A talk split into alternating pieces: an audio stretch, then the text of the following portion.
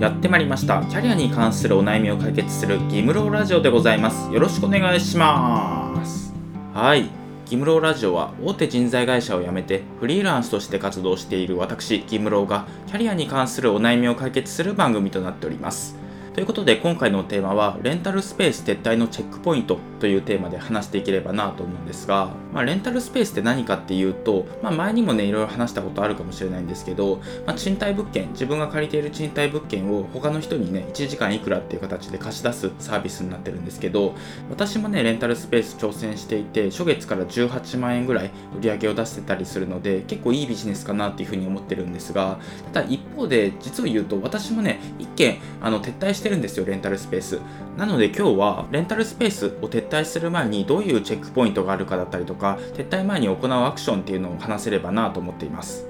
それでは撤退のチェックポイントっていうのを話していければなと思うんですけど3つあって1つ目がクレームが多い。2つ目に2ヶ月連続赤字3つ目にリピーターがつかないっていうこの3つなんですけど、まあ、まず1つ目のクレームが多いから話していければなと思うんですけど、まあ、クレームが多いとねやっぱりいろいろね対処をしなきゃいけないんですよ。それこそお客さんにね連絡を取らないといけなかったりとかあとは連絡してきたクレームの連絡をしてきた人に対してねちょっと誤りの連絡を入れたりとかまあそういうこともしないといけないですしあとはねその改善策クレームがね2回目起こらないような改善策っていうのを立てないといけなかったりとかいろいろやることがあるんですよ。そういうことがね続いていくとやっぱりねちょっと割に合わないというか自分の収益よりもそのクレーム対策っていうのにね時間かかってしまったりとかあと精神的にも良くないんですよね。もうしょっちゅうね連絡かかってきたりしたらねそれに対してね毎回対応しないといけないっていうイレギュラーな対応も増えたりするのでそういうのはね結構辛かったりします。なのでクレームが多いところだったたらまあちょっといろいろね損失は出るかもしれないけれども一回撤退して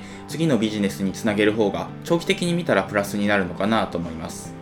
次に2つ目の撤退のチェックポイントが2ヶ月連続赤字です。これもね、いろんな意見があると思うんですけど、私の師匠、私にレンタルスペースを教えてくれた人だと、2週間で撤退を決めたりしています。なのでね、まあ、早いのか遅いのか、まあ、いろいろ諸説あると思うんですけど、私はね、2ヶ月ぐらいで撤退を決めた方がいいかなと思っています。なんでかっていうと、パーティースペースとかだと繁忙期があったりするんですよ。ハロウィーンとかクリスマスとか結構儲かるけれども、結構6月とか5月とかにお客さん入りづらかったりするみたいな、そういうことがあったりするみたいなんですけど、まあ、ただ2ヶ月連続続で赤字っていうのはあまり聞いたことがなくって結構売れてるレンタルスペースって初月からね黒字化してるところが多かったりするんですよ。なので結構最初にレンタルスペース開業すると2ヶ月目3ヶ月目でリピーターがついて黒字になっていくかもしれないとかそういう風に考える人もいるかもしれないんですけど私が知る限りではそういうレンタルスペースってあんまりなくって、まあ、地方のレンタルスペースは別ですよ、まあ、地方でねレンタルスペース運営する場合はまた別のノウハウがあるらしいので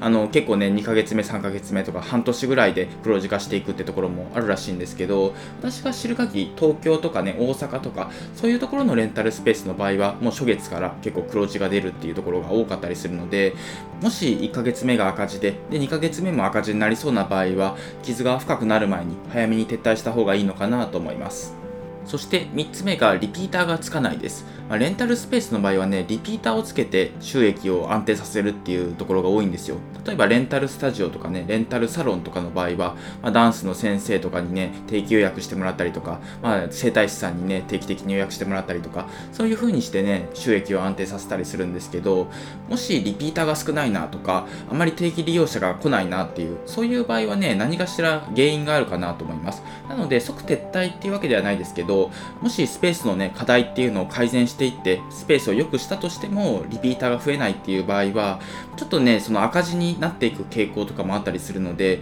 ちょっとね早めに撤退を検討するのもいいのかなと思います。そして次に撤退をする前に行うアクションっていうのを話していければなと思っていてやっぱりね怪しい兆候が出たらねすぐ撤退っていうわけではなくって何かしらねこちらで改善できるアクションっていうのはやっておく方がいいのかなと思っています。でここでもね3つのアクションっていうのを紹介できればと思っていて1つ目がねターゲットを変える。2つ目に新しい営業方法を模索する。3つ目に周りに相談するっていう。この3つかなと思っていて1つ目のねターゲットを変えるっていうところから話していければなと思います、まあ、ターゲットっていうのはね顧客ですね。どういうターゲット層に今まで集客をしてきたかっていうところと、まあ、そこが合ってるのかっていうのをね確認するべきかなと思っています。例えば私の場合だとレンタルスタジオをやっていてで最初ね20代のねダンスする人とかをターゲットにね集客してたんですけどいざ予約してくれてる人の層を見てみると結構40代とか50代で、まあ、ヨガとかフィットネスとかフラダンスとかそういうね用途で使われることが多かったんですよ。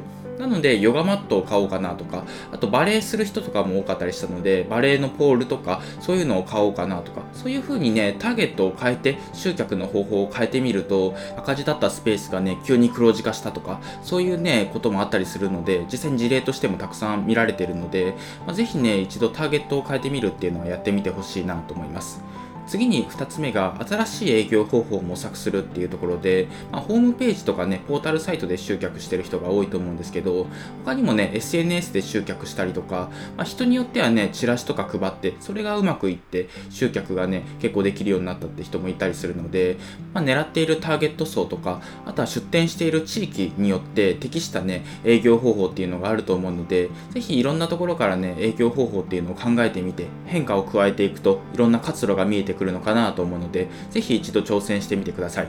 そして最後、3つ目が周りに相談するです。まあ、これがね、一番やった方がいいかなと思ってるんですけど、まあ、レンタルスペースをやってるような知り合いにね、まあ、これって続けた方がいいのかな、やめた方がいいのかなっていうのを相談してみるっていうのはね、やった方がいいかなと思っています。で、レンタルスペースのね、オンラインサロンっていうのがあるので、そこに入ってる人もいると思うんですけど、ぜひね、そこで一回聞いてみるといいと思います。で、そこでね、これスペース的にどうですかね、将来性ありますかねっていうのを聞いてみて、これはダメですねって言われたら、もうすぐ撤退した方がいいですし、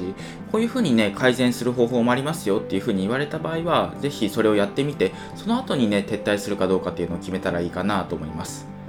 というわけで今回は以上になります。今回はレンタルスペース撤退のチェックポイントというテーマで話してきました。でやっぱりねレンタルスペース撤退って最初はね結構気が引けるんですよ。結構初期投資も多いですしこれもうちょっと頑張ったら黒字になるんじゃないかなっていう期待を持っちゃったりするんですよ。私もね結構持ったタイプだったんですけどただやっぱりね赤字がね続いていくとねその分ね負担も大きくなっていく負債も大きくなっていくのでそれよりもね早めに見切りをつけて次のビジネスに挑戦するっていう方がね長期的に見たらね絶対プラスになると思うので、まあ、ぜひね早めにその撤退をするかどうかっていうのを判断して新しいい挑戦っていうのをしてみてほしいなと思います。というわけで今回は以上になります。今回の内容もね、ブログで書いていて、副業演芸場っていうブログをやってるんですが、そちらでも書いているので、合わせて読んでみてください。今回は以上です。ありがとうございました。